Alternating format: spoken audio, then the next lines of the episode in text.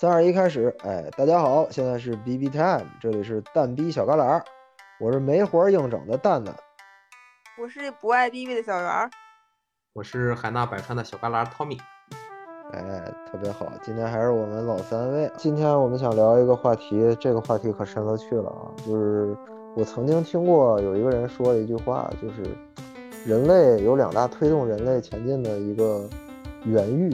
一个是食欲，那另外一个呢就是性欲啊，所以今天我们就想聊一个永远都逃不开的话题，就是两性话题啊，就是不聊食欲，因为深夜我们就不放毒了啊。大家有没有一瞬间被异性的吸引，有种眼神拔不出来的感觉呢？蛋蛋，你来说一下。点名？哎，我被点名了啊，我还挺高兴。好吧，那我就先说一下啊，个人拙见，就我这人也是一个。怎么说呢？也有可能俗，有可能不俗的人啊，就是说出来一些事儿，大家仅供参考。就是你要是说让这个街上有一些人，比如说走，哎，这一走一路过，然后这个人就突然觉得让我觉得非常的显眼啊，啊，就这个就就让我觉得比较比较能让我多看两眼，那我可能觉得是那种就是有运动痕迹的人。就是他可能身上的线条不是说非得像那些啊怎么样，就是很瘦或者是什么，也不是那样。我会觉得这种有运动痕迹的女生，我觉得她可能更自律，然后我会更喜欢她带来带出的那种气质。然后我是觉得这样的可能会让我多看两眼，啊，大概是这个样子。啊，小圆呢？我。我其实我在大街上更多的时候，并不是被异性吸引，我都是被同同性吸引。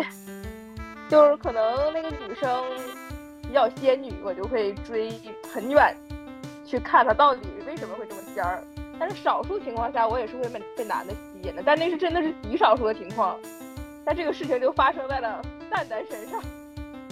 啊，我是被提到了吗？我第一次见你的时候，就是其实你在上楼。然后那个时候我就感觉哇，这个男生好帅呀！就因为那个时候正好是我最迷嘻哈的时候，然后那时候蛋蛋戴了一个渔夫帽，然后完个子也很高，然后那个就是身材轮廓也是我喜欢的那一款，就是比较比较宽的类型。我比较好帅呀！原来我是十六比九横着长。没有，因为你很高呀，就是那种大骨架的人，就是我很喜欢男的骨架大。是吧？就是我可能看上去更像一个，就是，就是像我这样的，是不是更容易在医学院里边当做人体解剖素材？就是这个是一个典型的案例，这个骨骼都不用切割就能看出来这玩意儿到底是吃啥长大的，太妙了。但是怎么说呢？就是，哎，我一直在挺挺奇怪的，就是小孩提到这个点，就是我其实不太清楚这个所谓仙儿是啥意思。就是女生这个叫什么样的叫仙儿，就是什么这个我不懂，能稍微展开讲讲吗？仙儿其实就是看起来比较怎么说，比较贵，比较贵。嗯，就看起来是富养出来的姑娘，我就会觉得她是比较仙儿的。就是说，比如说，就怎么怎么讲，就是口罩都得是口口罩都得是阿玛尼的，是这意思？不是不是，就是她那个气质是。嗯，怎么讲？他不会很猥琐，或者是很灰突突，他不是那种灰突突的人。哦，你明白？就是那句话是怎么说的？就是你是人群中那个穿红衣服的人，就是这种感觉。那你要是这个，我可能不太知道。我觉得人群当中穿绿衣服的，我就比较明确了。就穿绿衣服的，我也会多看两眼，因为一般情况下交警都是穿绿的，绿马甲。灰突突的存在更多一些，但是就会有几个那种特别扎眼的，因为他可能从他的整体，他可能会更挺拔一些，然后走路也会，啊对，包括发质也会更好。啊，那某那就是某一种气质是吗？对，就是他看起来就是很很就是富养长大的感觉。哦。对，像我这种，如果说，嗯，他是那种。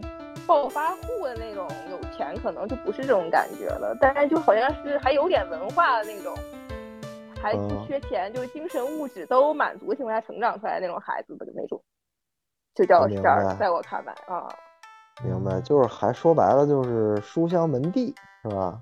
嗯，差不多吧。啊，就是文化这种修养相对来说比较高，然后说话也不粗俗，就跟我就是我的反义词呗，就女生里面，我的我的反义词。那 句那句成语就是啊，气叫气如幽兰还是什么？就真的是这哇哇种感觉，就是哎呦，就是他说话的时候都感觉是香的。小圆儿，哎呦那啊，我可以理解为蛋蛋仙儿到你了吗？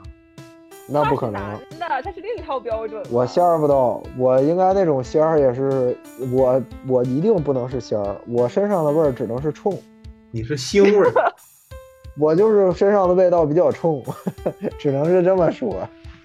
他是男的，我不会拿这个标准去判断男的。哦，那你要这哎不，那但是我觉得男的里边是不是也有很仙儿的那种，就仙风道骨的那种，啊，那就不是我喜欢的类型了。就穿着，就比如说他们会穿一些这种就是呃汉服啊，或者穿一些这种衣服，然后出来以后感觉不是蓝忘机就是就是这个魏无羡啊，这个路子的你喜欢那是我小时候喜欢的类型的，我长大之后不会喜欢了。哦，你就是反正现在对于凡人修仙这一块也不抱有幻想了，是吧？是，我就特别喜欢喜欢就是这种哈人这这这种感觉了。哦，我之前也有想要去吸收日精月华，但是后来我发现我自己好像成功不了。然后我为了吸收月华，然后我就每天都熬夜，就熬得越来越晚，然后除了熬掉一块头发以外，没有任何的收获。那你只能去魔道了。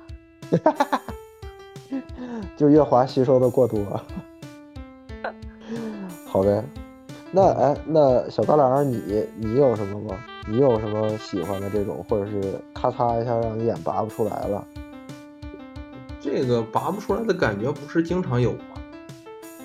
嗯，但是我我是一个创意，对于生活也充满好奇，但我又是个居家的好男人，大宅男。对，所以我极力的打造自己这个人设呢，我其实就怕出门会遇到这档子事儿。本身这个眼睛又小，就怕出去瞎看，不好。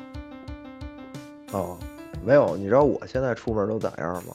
嗯，我每次跟我对象出门的时候，现在我的方式是这样，就是我出门以后，我就跟我对象说，有人的时候我就闭眼，你领着我走。导盲犬吗？对，然后就是我，当然我不能那么说，但是 但凡这么说，我可能现在就成了单身了。但是我就属于我出门就必，一旦有人，但凡正面过来，假如说我大概远远的看着对面差不多目测啊，有那么十有那么十来个人，其中有女性，我赶紧就闭眼，然后让他带我穿过去，为了避免一些不必要的麻烦。不能瞎看，瞟一眼就行了。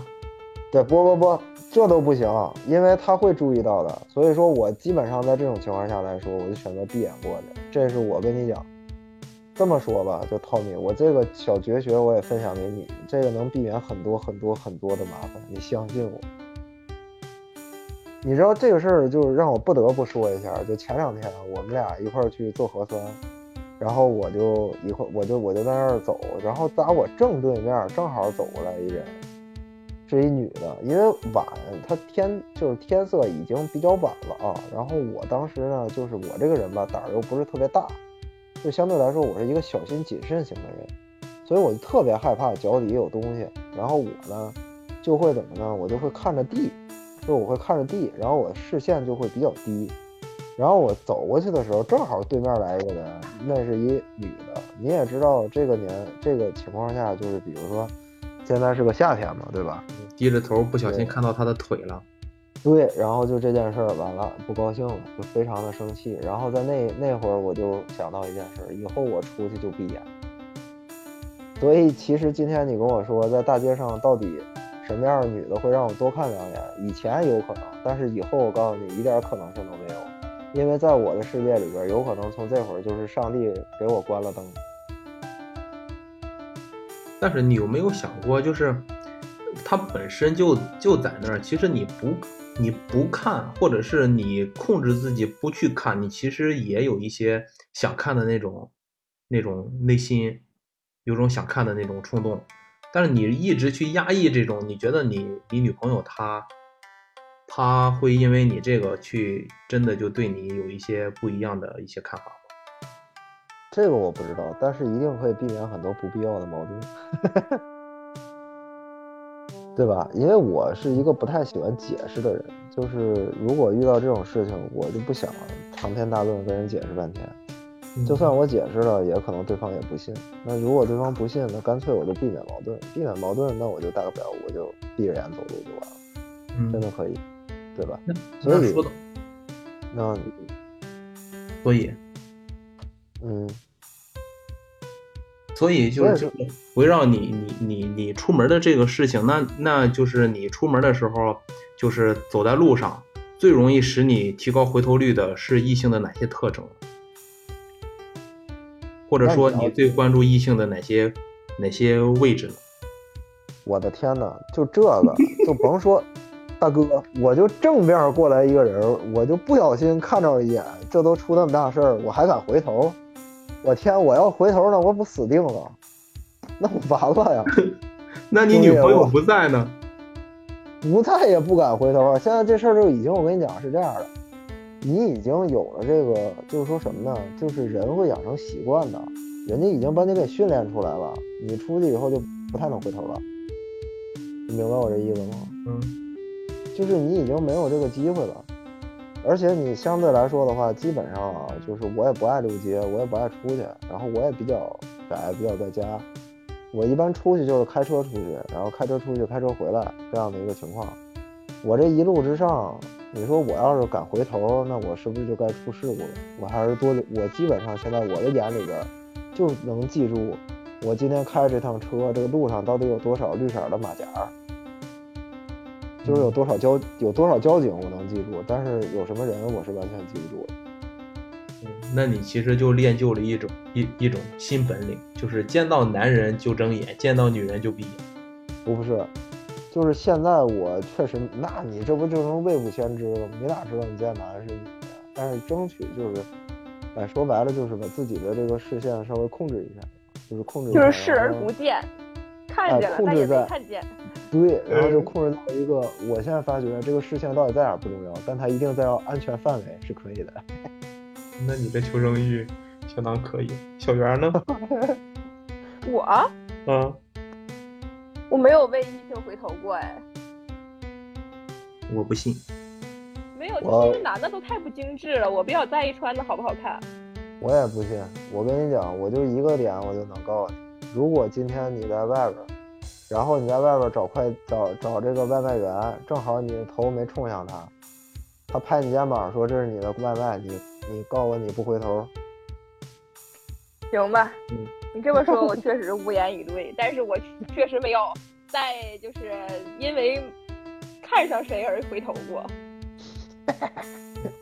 譬如说，那个苏一鸣那种，我就很喜欢。啊，那个啥，我你要那么说的话，我觉得就是关于穿着这一块儿，你像中国就是这个巅峰对决里边儿，我就觉得像早安啊、杨和苏那种，我就觉得那样就挺好。嗯，对，我就挺喜欢那种。，我也挺喜欢那种风格的。我觉得那个，尤其是早安曾经穿过一个漆皮的中山装，我这个太屌了。啊，是吗？对他唱《麒麟》的时候穿过一个漆皮的中山装，我特别觉得那个特别有意思，就是它是一个新东西和一个旧东西的结合，它非常有冲突。就这种穿着是我觉得是蛮高级的一种设计。嗯，听起来是的，我得去看看。你知道，我觉得真正让别人眼前一亮的，一定是别人打破别人基础认知的东西。就是中山装，你看到的都是那种疙瘩扣，然后布的那种啊，对吧？看了很多，包括老郭也经常穿那种什么大长袍啊什么玩意儿，就那样的多。但是你很少见那种真的是有嘻哈的或者是潮流的元素进来的，反过来的这样的服装。那你看一个漆皮的。这种中中那个那个那个中山装，就是它不是中山装，是那种呃马褂吧，应该算是马褂，就中间嗯有那种纽扣的那种，但是布的纽扣，但是它都是用漆皮做的，我觉得那个设计挺挺亮的，挺有意思的。嗯，听起来是的。对，而且它上面配了一个那个那个那个就是比较嘻哈的一个那个线帽，然后我觉得那个搭配非常的舒服，对，其实就是怎么说，如果一个人他很会穿搭的话，他衣品很好，我可能会觉得这个人是有点东西。哎，其实衣品还是很重要的，衣品其实证明了一个人的审美观，也某一种层面上也大概代表了这个人的一些一些这个这个就是认知或者什么，我觉得都会有。因为相由心生啊，其实相由心生包含不只是长相，还有就是你所穿的衣服给别人带来的这种感觉。对，我觉得衣服还是有它的那个名片属性的，它其实是一种表达嘛。嗯，对，你看，你看，比如说，你看像就是像刘聪那种，就是巅峰对决，像刘聪他也会穿防弹衣嘛。然后也有一些其他的选手也会穿防弹衣，但是你会发现他们那些其他选手穿那防弹衣的时候呢，他根本就看不出来这个人好像很凶或者是很有霸气的那种感觉，没有的。但是你看刘聪，他虽然不想表现出来，他的。音乐好多也都不是那样的，但是你就会发现，这个人可能穿着那个衣服就很有范儿，就是他可能有一点霸气，然后有点那种感觉，哎，你就觉得不一样。对对对，所以我是会为了就是他的穿搭很好的那种男生回头的，因为我想看看到底是妙在哪里，就是他为什么会这样穿啊？嗯，那有可能，其实这个也是，就是说白了，像咱们这种情况呢，现在就已经不再是说什么样异性了。而是说，这个人穿着能不能给自己一些灵感和启发，为这个去回头了。对对对，如果说是我年轻、很小十十七八岁的时候，那个时候我可能会为了一个就长得很帅的人去回头，但现在就不太会了啊。好像我可能已经过了，就是发现美，我已经没有发现颜值的眼睛了。哦。但是我还长着发现艺术的眼睛。就审美观在，你长大了。对对，我会觉得这个人是艺术的，那我就回头。他说他是不艺术，只是好看的，那我没有什么，可能根本看不到，不会有感知不到的，他走过来了都。你这这就是一个，你是觉得这件事儿是随着年龄成长的一个必然，还是偶然呢？看人，是吧？它不存在共性，对吧？对，不存在。嗯那对于异性的一些看法，其实无非就是外表和内在嘛。就感觉大家聊的这些不是很开放的，就是问的一些外在的问题，感觉聊的不是期待的那种，嗯，就是不是大家的一些求生欲比较强，也也不是，其实你不就是在 Q 我吗？就是在 Q 我求生欲强。你我跟你讲，现在咱不聊外在，我跟你讲，外在其实不关键。我跟你讲啊。我就跟你讲一个特别有意思的事儿，为啥我跟你讲外在不重要了？现在已经逐渐。你前一阵子看过一个就是天津女仆的一个视频吗？没有，没看过吧？当时啊，这个事儿这样的，很多在 B 站上面啊，就是那种因为 B 站二次元嘛，就是有很多那种漂亮的女仆小姐姐，然后长得都挺好看的那种小姐姐，然后呢，就兴起了这么一阵风。就是他们在想研究一件事儿，就是方言到底影不影响颜值？嗯，然后就事实证明是方言真的会影响，就是因为有一个穿着女服装的一个天津的一个小姐姐上来跟人说：“主人，你回来了吗？主人，孩子别骂起来。”你就听完这个以后，你就觉得哇靠，我直接出戏了，直接下头了。哎，真的是这样，你就会发现。这个你你你你，但是你发现啊，方言是啥？就方言在我们的认知当中没有别的意思，没有攻击的意思，没有啥意思，就是证明你没有，呃，说白了就是你可能穿这身衣服，大家不太能接受你说方言。就像我们在沙县里边吃饭的时候，不太能接受别人用刀叉，还给自己领子上弄个白白白色的那个呃餐巾，然后在那儿吃的颐指气使的，然后把那个。冰红茶当红酒一样喝，你是觉得那件事很奇怪的，所以就是有的时候颜值可能真的会就是外在这些东西，你会轻易的被这些行为瞬间打破。所以我觉得外在，至少在我现在的角度来说，外在对我来说并不是完完全全一个很重要的东西。嗯，你重视的是外在背后的那个内在，是吧？对。但是也是需要靠外在去。呃观察了。当然，就是这个人如果外在好，他自然会引起别人的注意，这是客观的，这个没有问题。就是谁还不愿意说啊，这人长得好看，多看他两眼。但是当他一张嘴的时候，那我肯定会愿意转过头去，对吧？就这个事儿没办法，因为一个人的举止、气质，还有很多很多这样的一些东西，在我看来可能会对他整体的这个形象是，其实外在是外在，形象是形象，就是我们可能现在至少在我的角度，我更注重形象，就它不是外在，外在这个东西就是你比如说老妈老爹给什么样就什么样，然后穿什么，对吧？然后怎么走路。呃，怎么着，这些都是外在啊，这些都是一些比较普通的一些外在，大家能看到的。但是形象这个东西，一定是由内而外的，呃，去传达出来的一些东西。我更重视这个一些。确实是。对。但是还是还是有很多人就是只只重视外在的。哦，前两天遇到了一个，在我眼里他就是猥琐男。就是我去看演出的时候，看演出的时候，其实那些姑娘是见到自己 idol 了嘛。就会打扮的特别像嫂子，就是嫂子你懂吧？就是嗯，虽然他不是，他只是一个粉丝，但他一定要打扮的像 idol 的女朋友一样。有有有有有。所以呢，这个时候呢，哎，就是这种围观的这种猥琐男，他就会大饱眼福。然后我现在恰好看到了一个男的，他一直在盯着一个女的，特别恐怖那个眼神。然后我就顺着他的目光去看那个女的，那个女的腿巨长，嗯，就整个人就好像都都是腿。好嘛，那就是很突出呗，就是就是腿比较突出呗。对，就是就是有人就会，嗯，比较喜欢盯腿长的呀，或者是哪更还其他的哪哪特别突出的。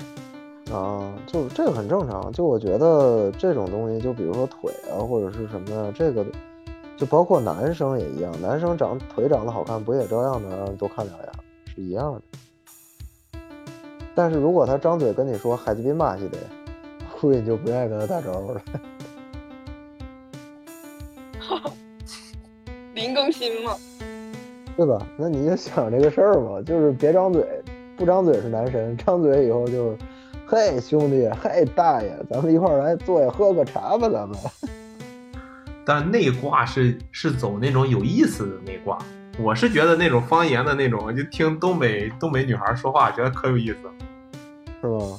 对，那是有意思的那卦，不是走的这个颜值的这走这个路子。对，但是不管怎么说，就是我我觉得就是有一种割裂感，就是我会觉得它不整体。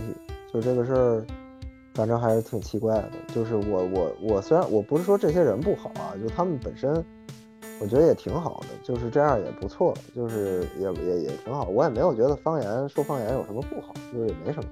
只只代表我自己觉得，我可能会觉得有一点突兀，然后呢，也我就会不会去觉得他好看不好看了，我就会觉得他这人挺有意思的，也挺好玩的，也就是到这个点了，那就不存在到底美还是丑，那就没关系了。啊，我忽然想起来，就是现在特别流行的氛围感，你们知道吧？对，哎，氛围感，对，就这意思。对他，他其实这种。就是他那个美是带着周围的那种嗯感觉一起存在的，所以说方言可能破坏了氛围感。嗯，没错，对不对？我们好像已经过了聊外在的年纪了。对对，咱们现在三个人去聊外在，有可能聊不过人家零零后小孩儿。人零零后小孩儿喜欢的外在，咱甚至有些咱都不知道。嗯，对不对？嗯，那成为朋友，能成为朋友，其实还是。会发现朋友的一些内在的一些特点嘛？哪些内在的表现是大家所看重的？内在的表现，嗯，内在的表现都内在了，还怎么表现？内在可以通过一些形式表现出来，比方说一些讲话的一些方式，还有一些做事情的一些一些方式，可能跟他性格相关的，这不都是内在表现吗？我觉得是。内在的话，我觉得是自我认知，就是对于自我的认知，对我自我能力的认知和自己的欲望，就是自己欲望的认知，这两件事是能够达成一个匹配的。这种人我会觉得比较 OK，就我会愿意跟这样人接触。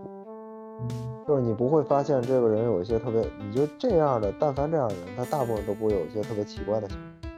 嗯，我觉得吧，我的朋友啊，就是拿我拿我来说，就是能跟我聊得来，有一些话题的，呃，这个共同点，然后有一些这个精神上能共鸣，然后互相说的东西，比方说那个我说了一个点，可能我说了前半句，然后大家彼此都能 get 到。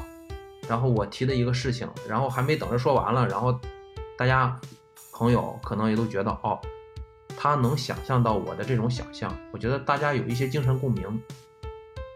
嗯，我觉得这个是我觉得能成为朋友的一个呃比较呃好的一个感知吧，一个感受。嗯你指的精神共鸣是，就是大家能成为朋友。朋友之间，就是我说了一个事情，你们你你能 get 到，你说一个事情，我能拿到，嗯，所以大家会成为一个好的朋友。那如果说我说一个事，你你觉你你否认我的价值观，然后否认我的一个这个一个一个一个观点，那你的我也否认你的观点，否认你的生活。当然，如果大家互相否认的话，那我觉得大家大概率是成不了朋友。嗯。这个其实否认只是一个表象问题，我觉得深层问题就是在于大家所认知的基础是不一样的，就是因为可能你们在对于一件事情的认知上面，并不是站在一个维度去看，所以这个角度来说的话，存在分歧嘛。那存在分歧的话呢，那就证明底层有一些价值观上面是不同的。那基本这个东西就是跟朋友本身的定义是必然的联系，就志同为朋，道合为友嘛。就你们就是志同志不同道不合，那肯定不能做朋友啊，这是很正常的，对吧？所以我觉得我说的那个点，其实怎么说呢？就是你要去考虑的就是这个所谓的自己对自己能力的认知和对自己欲望的认知能够达成匹配的人，他一定是对这两件事都自我是有深刻认识的。就这样的人，他。一定就不会做出一些特别奇怪的事情，为啥呢？就自我的能力认知是啥？举个例子，我是谁？我能干啥？我能做点什么？我在这个环境里边，我应该是一个什么样的角色？我在这个环境里边，我该做什么样的事情？我在这个环境里边，我有没有必要别人对我的看法？这些都是自我认知的过程。那么另外一点就是欲望。我想在这个环境里边成为谁？我想要在这个环境里边，就是我要达到一个什么样的效果？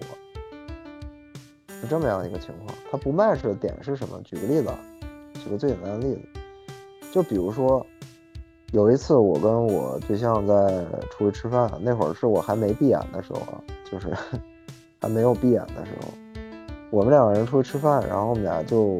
在一个社文帽里面，然后吃过了以后，我们就出来。出来之后呢，我们就走到了一个一个这个就是就是玻璃房子，然后那个玻璃也是一个饭馆，然后也是一个那个饭饭店嘛。然后它里边一个是一个玻璃房子，然后这个玻璃房子呢里边照明也很好，它是全通透的那种，看上去很高级。然后里边也都纯白色那种非常棒的那种设计。然后我们就在那个饭馆门口看见，好像是一个上完洗手间要回去。的一个这个女生，然后就在正好也是走在我正对面，然后我就看到了，然后这个女生就给我一种感觉，因为这个里边啊，其实那个餐厅看上去非常高级，但它其实也没有太高消费。对于我来说，我觉得它消费还好，就是我觉得并没有什么很贵或者怎么样，甚至我觉得那样的地方我去穿个拖鞋、穿个背心我都敢去，我觉得无所谓。就是，但是那个女生就让我感觉她非常的。拘着，就是就拿拿拿北京话说，就有点拘着了，就是非常拘着，然后就端着，有点端着，然后呢，就非得要表现出来一个特别端庄的一个状态，然后走路啊，举手投足啊，那个劲儿就让你觉得非常的不舒适。走着走着，然后自己就把自己左脚踩右脚了，然后就是就差点没摔那儿，然后我当时就笑了，然后。我的点就是说，说白了就是为什么会举这个例子，就是首先我在这个场合，我应该是一个什么样的身份？我知道我自己是谁。就是我知道我自己在这个地方消费，我并没有任何的压力，我也不需要让别人知道我是端庄的，我甚至可以让别人觉得我可能就是一个不拘小节、一个非常普通的或者一个什么样的人，因为我不在乎在这儿的人对我有什么看法，我也更不会在乎这个人在这个地方有没有人瞧得起我，都不重要。嗯，这是这件事儿。那在什么情况下我可能会真的非常的正式？比如说我去跟客户开会，我要去表达我对这个人的尊重的时候，我也会穿的西装革履的，我也会穿的非常好，那打扮的非常帅，我过去。然后我觉得这件事儿对对方的一个尊重，我是这样的。所以我是觉得在合适的场合干合适的事儿，其实就是我觉得是需要内在修养的。大概就是这样。如果内在修养达不到，那就是他想要在这个场景当中，他的欲望是，我要在这个场景当中被别人觉得我是最端庄的，啊，我是最知道怎么吃西餐的人，就反而你会发现这个人做的事情就怪的要命，就怪的很奇，就非常的奇怪。大概就这样。哎，我能问你个问题吗？就你跟你女朋友在一起的时间也挺长了，你跟她。能在一起的关键，你现在来看，就是有什么能内在可以互相欣赏的点吗？他他是什么地方吸引了你？我觉得三观趋同啊，就是这件事儿一定是三观趋同，而且相对来说能从对方身上获得一种某一种能量，就这种能量是你最需要的能量，不是别的，它跟欲望无关，就是这种东西是一种。怎么说呢？就是我有过那个阶段，就是我可能就是想找一个大长腿，或者是怎么样的那样的，我有过那个阶段。但是现在这个阶段对于我来说，我就不太觉得那个东西能给我什么帮助了。就我并不在乎，我更在乎的是，这个人是不是可以给我一些不一样的东西，就是一些能量。这种能量是啥？举个例子，就是说我可能遇到一些非常不好的情况。我以前遇到那个那些人就是什么，在这个情况下，他们也不会帮你，也不会干嘛，啊，就是他也不会真的去开导开导你，他只会拽着你打几局王者荣耀，就是他只在乎你今天有没有帮他上分儿，就是就是我觉得太没意思了。但是这种情况，就比如说我现在也在经历我人生当中一个不太好的阶段。就是我也没工作，然后我现在也在考虑到底要做哪些东西，也可能会转型，也可能不再做以前自己的工作了。然后在这个阶段，其实他给了我很多的鼓励和信心，然后并且呢，也一直很相信我以后会变得更好。所以这种东西都是怎么说呢？就是是外在无法给予的，这种东西很重要，也不是谁都能给的。所以他是你的那个唯一吗？对，因为我现在我是没有找到谁能给到我这种能量，我觉得这种能量是很不一样，是在在这个角度，因为我会觉得跟他在一块儿比较踏实，就就说白了就是我会觉得，哎，我他在我身边，我会觉得比较安心，就这个是以前从来没有过的感觉。嗯嗯，哎，那小圆小圆现在还单身哈？你对未来男朋友和老公的期待是什么呀？你这个问题太欠了，刚问完我啊，那你现在单身？我没有期待，特别的欠。嗯，为为为什么没有期待？嗯，对我男我对男人没有期待。好吧，你是对蛋蛋伤心了吗？我的天哪，这这这个锅我可不背啊！我现在不能背啊，我背不起啊！我靠。嗯啊，没有，我觉得是这样，就是可能小圆还是在寻找自己内心的一个过程当中。No No No，我已经寻找过了，我已经放弃了。怎么跟你说呢？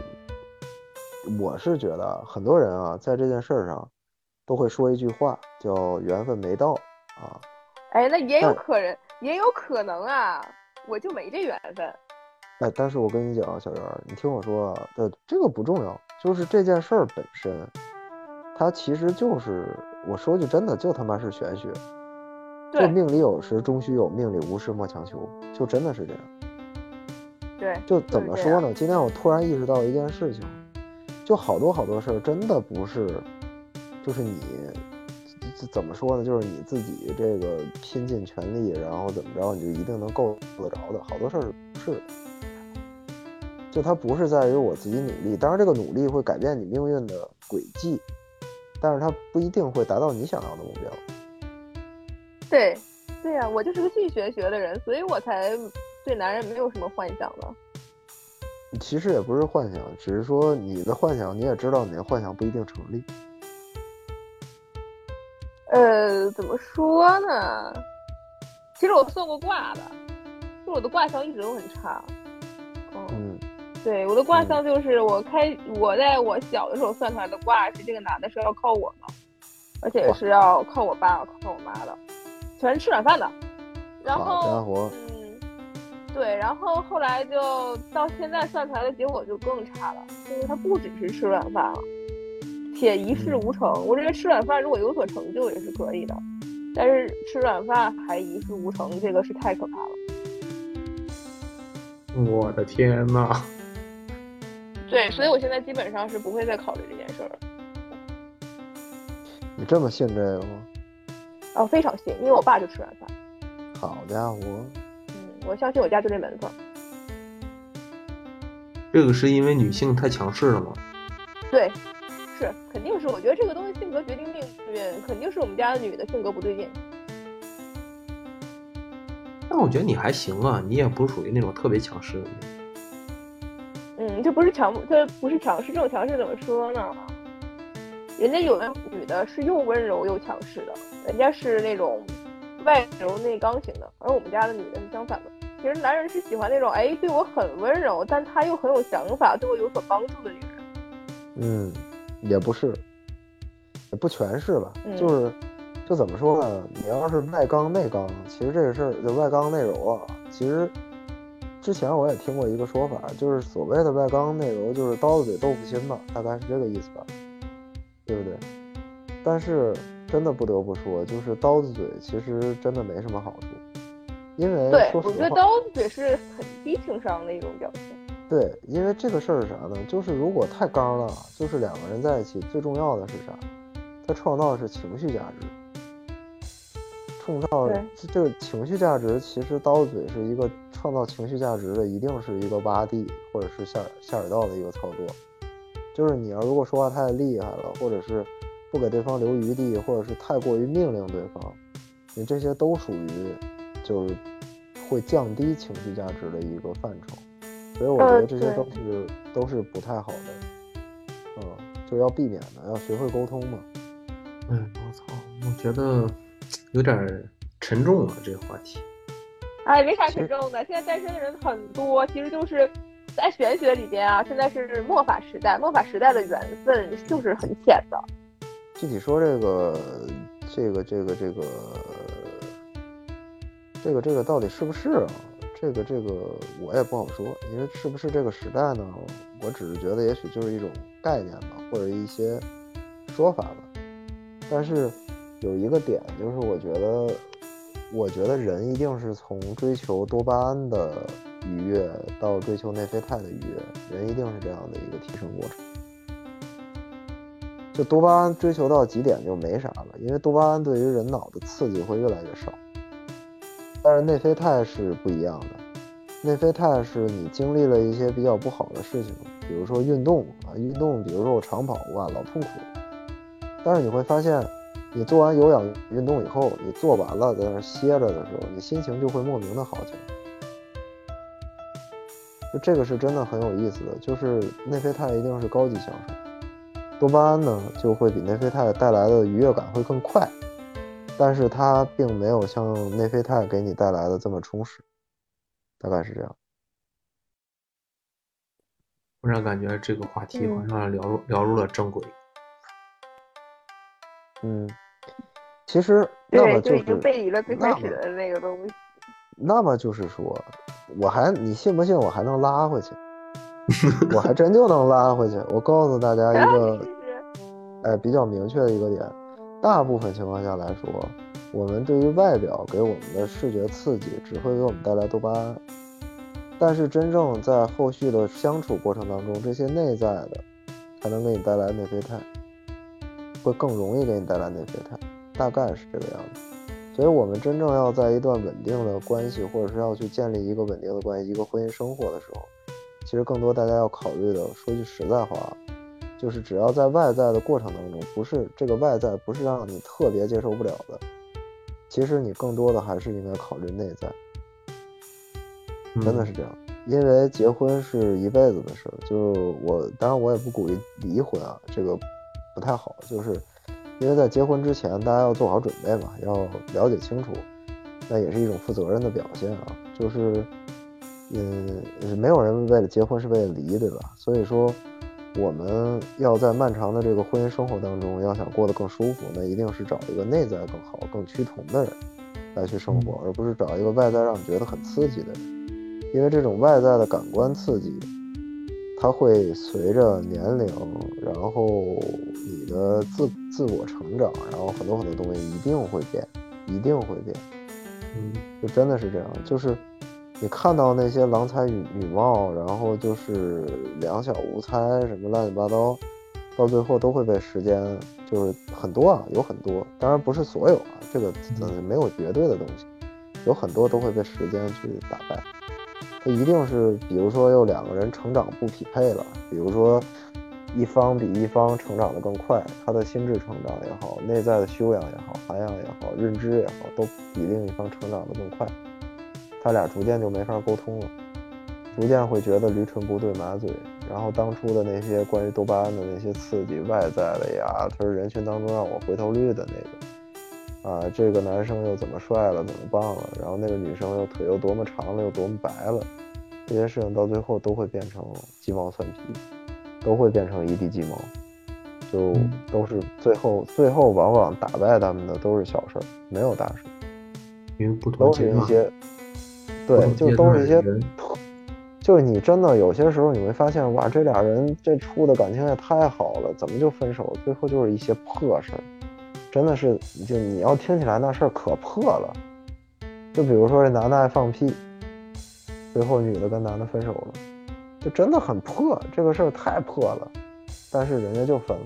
但问题是，那个屁只是压压垮骆驼的最后一根稻草，但是在那个屁之前，可能有 n n n 多个屁，n 多句话或者 n 多件事，然后积累着，最后在那个屁上爆发了。对，我跟你讲。有可能就是屁放多了也不行，所以，所以怎么说呢？我觉得都是一些这样的一些事。然后，我真的觉得，其实现在大家这个时代啊，我觉得蛮浮躁的，就真的太浮躁了。因为其实说到这个点上，我真的不是我想上升一个话题，其实我也只想跟大家说一说。当然也只代表我个人啊，我觉得这个时代有太多的女生。嗯，颜值焦虑、身材焦虑，然后怎么样？我觉得身材焦虑，你可以把它付诸到实际的行动上面。其实我觉得对于颜值来说，怎么讲呢？它没有必要，就是特别去焦虑。我觉得颜值这个事情啊，我以前两百斤啊，我是从两百斤瘦下来的，我自己减肥瘦下来的。然后我以前也是。就是说白了，我胖的时候可能也不太好看，然后我自己瘦下来以后会觉得好了很多。但这件事对于我来说，我就觉得，我如果是从胖到瘦这样的转变，我是可以的，OK。但是我不会去垫个鼻子，或者是去割个双眼皮儿、开个眼角什么的，我就不会去做了。就我觉得，对我来说更重要的是，我要表达出来，我不是一个懒人，或者说我不是一个。对自己没要求的人，我只需要表达出来这个就够了。我只想让大家知道我是这样就够了。但我觉得你你这个话题是从男性的角度去去讲的，但是你不了解这些女生，她们女生很多人都都想让自己动的局部上弄得更漂亮一点。这个动一下这个事情，我觉得我觉得咱们都没有小圆有发言权。啊，不是，我我稍我稍微补充一点，不是说。不让他们动，或者是觉得这样动不好，只是我觉得，是不是真的有必要？就这件事对于我来说，是不是真的有必要？就是，比如说，我觉得这个地儿我不完美啊，或者是怎么样，他可能真的会对我们未来要跟一个什么样的人结婚，它的影响有多大吗？其实也不一定。其实他真的就可以说，比如说我今天整了一个，动只是为了自己啊，为什么要为别人？哦，那是你的观点哦。就是在我看到的有不少，可能都不是为了自己哦。哦，我知道那种，嗯，我我觉得大部分是为了自己，他觉得哪个地方自己不满意了，他想去动一下。但是嗯如果真的为了某一个男的，为了某一个人，他特别喜欢的，他想达达成，让这个男的更喜欢他多一点，然后因为这个男的去动，又是去动脸，又是动身上的某一个位置，嗯，这种也有，但是我觉得这个还是不多。少数。我跟你讲，少数吗？其实那么我给你们讲一个我亲眼所见啊，就是我给你们讲一个亲眼所见。呃，我一零年来的北京，我那会儿工作呢是在一个就是一个就呃一个胡同里边，然后它是那个北京老胡同啊，具体是哪儿就反正东东直门那边。我还以为你在美容美容机构啊，呢那没有，那没有，那没有。我在东直门那边一个老胡一个胡同里边啊，在那儿工作。正巧那个胡同里边啊有一个会所，私人会所，啊，挺高端的。门口那个地方胡同里边啊，你想一个胡同里边那个私人会所门口停的那会儿啊，就是除了玛莎拉蒂、兰博基尼，啊，法拉利，哦，什么好车都有，真的非常多，就是非常每天你都会看见一些不一样的。那会儿你知道，在那个地方，我出门一看，百分之七十吧，都是蛇精脸。一零年左右那会儿，蛇精脸，我觉得可能就是整容天花板，就好多女生都整成那样，就坐在跑车里从跑车下来，然后跟人家去会所里边进去，做什么我不知道，我也不想知道。但是我就看到很多那样子。但是等到一三年，你们还看见过吗？嗯，确实是，确实有这么一个现象。嗯，没有吧？没了吧？但那会儿加就是接踵而至的是什么？什么韩式的，什么欧式大内大双眼皮儿，然后什么高鼻梁，什么乱七八糟。那会儿又是那样的，你就会发现有好多人他都撞脸，你就会发现啊，都都差不多。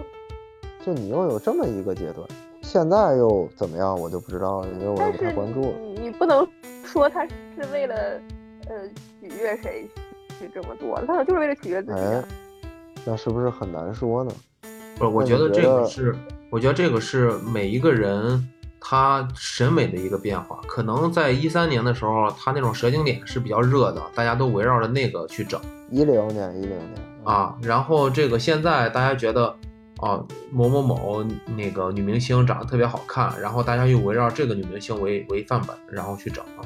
我觉得这个应该是他对于他自己的这个审美体系下想成为的那种人，他其实是为了达成自己内心的某一些想法，他并不是为了别人去整的。嗯，你确定吗？我我理解是这样啊。大部分大部分是为自己整的。想整容改命的真的也不少，有，我就见过。真的想整容改命的真的不少。对，整容那种嫁给有钱人的是有的。呃，其实还真不少。但是你说有没有为了自己，就这就看他调的大还是调，哎，这个也不能确定。但总归来说呢，就是这个里边有不少都是这样的原因。他往自己身上投资完了之后，有可能真的就是为了这个事儿，就是这件事儿。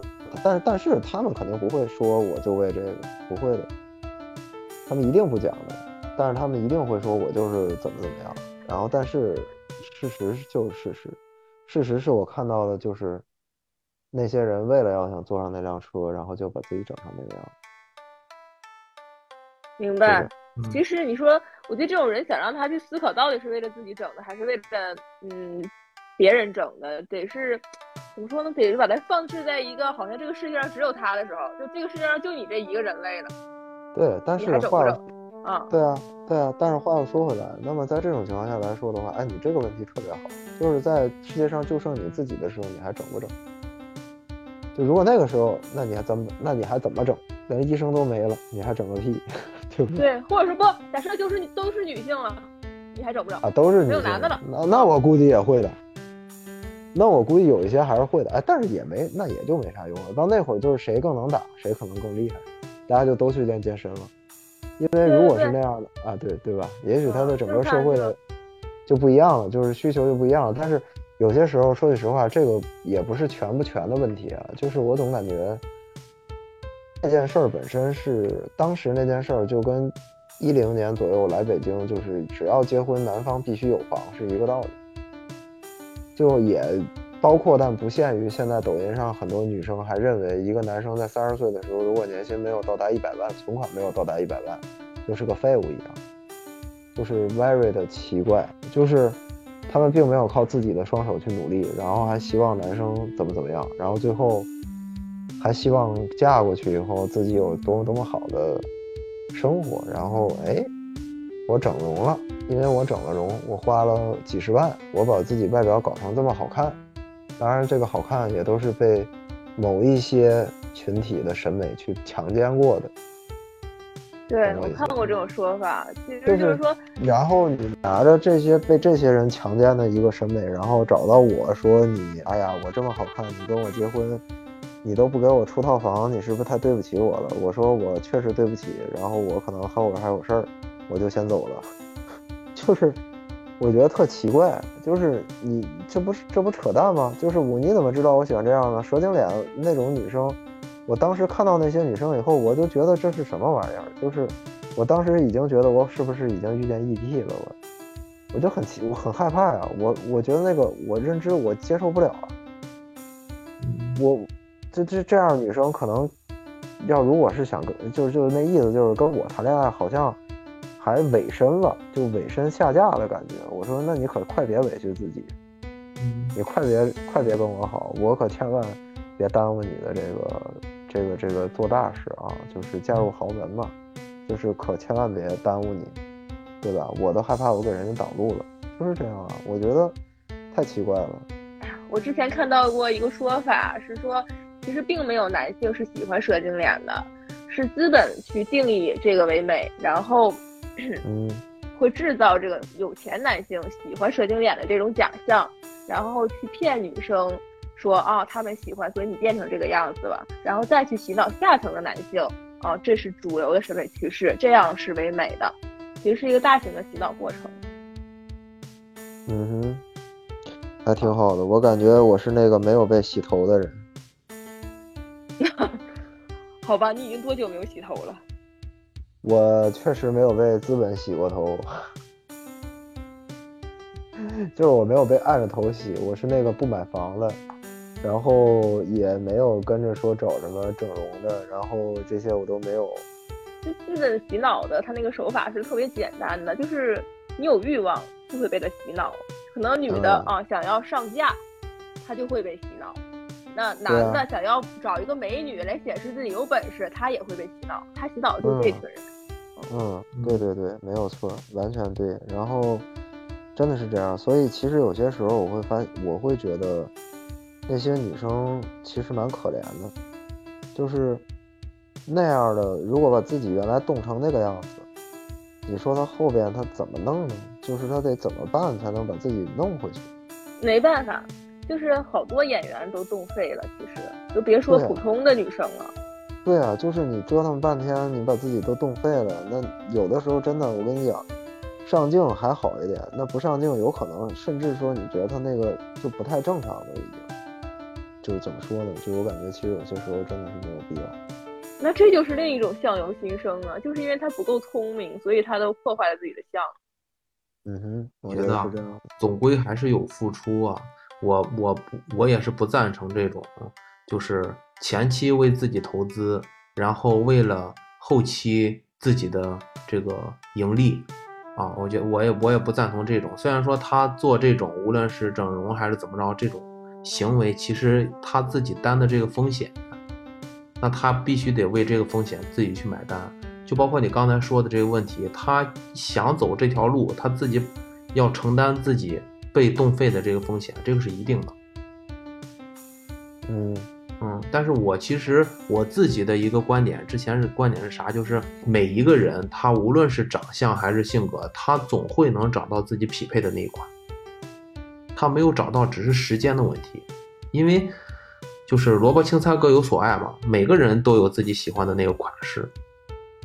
只是你没找到他而已。嗯，我觉得说的这些，其实每一个人想去做什么，想去追求的自己那个所谓的幸福，其实都是要付出代价。其实我特别喜欢一种眼睛，就是男的长一种眼睛，我特别喜欢啊。女的长我也很喜欢，就是那种桃花眼，就是那种三三层眼皮的那种细长眼的人，那种眼睛就叫桃花眼啊。然后我就很喜欢那种长桃花眼的那种嗯男生啊，女生也算吧，但是更更偏向于男生。就是因为我小的时候，我我的那个发小是个女孩啊，她长了那么一双眼睛，然后。那个时候，她就被我们所有的邻居认为是一个美女，所以那个时候我就定义她的眼睛是美女的眼睛，是美人的眼睛。于是我后后来我的余生都认为那个眼睛是最好看的眼睛。特别好，今天也跟大家聊了比较多，就是关于这个外在和内在的这样一个话题啊，挺挺好的，啊，也希望能给大家带来一些小小不一样的一些观点吧，啊，也没啥。那今天我自己个人聊的，觉得也不叫开心，就是。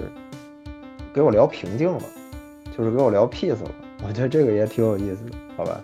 那希望大家能喜欢这一期节目啊。那这这里就是，呃，没活硬整的蛋蛋就要跟大家说拜拜了啊，拜拜，拜拜，拜拜。